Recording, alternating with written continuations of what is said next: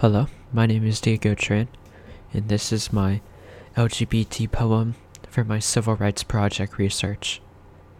The unloved boy sleeps in his room, the cold, intolerant walls restraining him, suffocating, shunning, and silencing. What flame ever resided in his heart was long ago snuffed out, bruised, battered, beaten.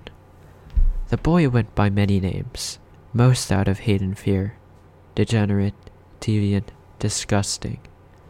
But he wishes one day to be accepted, dreaming, desiring, desiderating.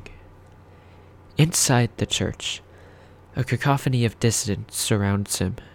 The priest declares to the crowd God's will and wrath, that all who oppose his word will burn to ashes. But the boy knows better. He sees not a glare of hatred, but a gaze of love. The boy is but a forged figure of his image himself, a godly grace that the others do not understand, yet a growing flame all will feel.